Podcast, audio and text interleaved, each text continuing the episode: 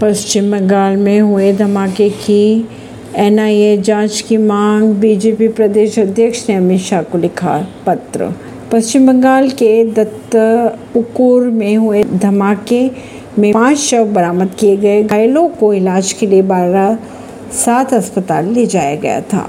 इस मामले की एनआईए जाँच की मांग की जा रही है। पश्चिम बंगाल बीजेपी के अध्यक्ष ने केंद्रीय गृह मंत्री अमित शाह को पत्र भी लिखा।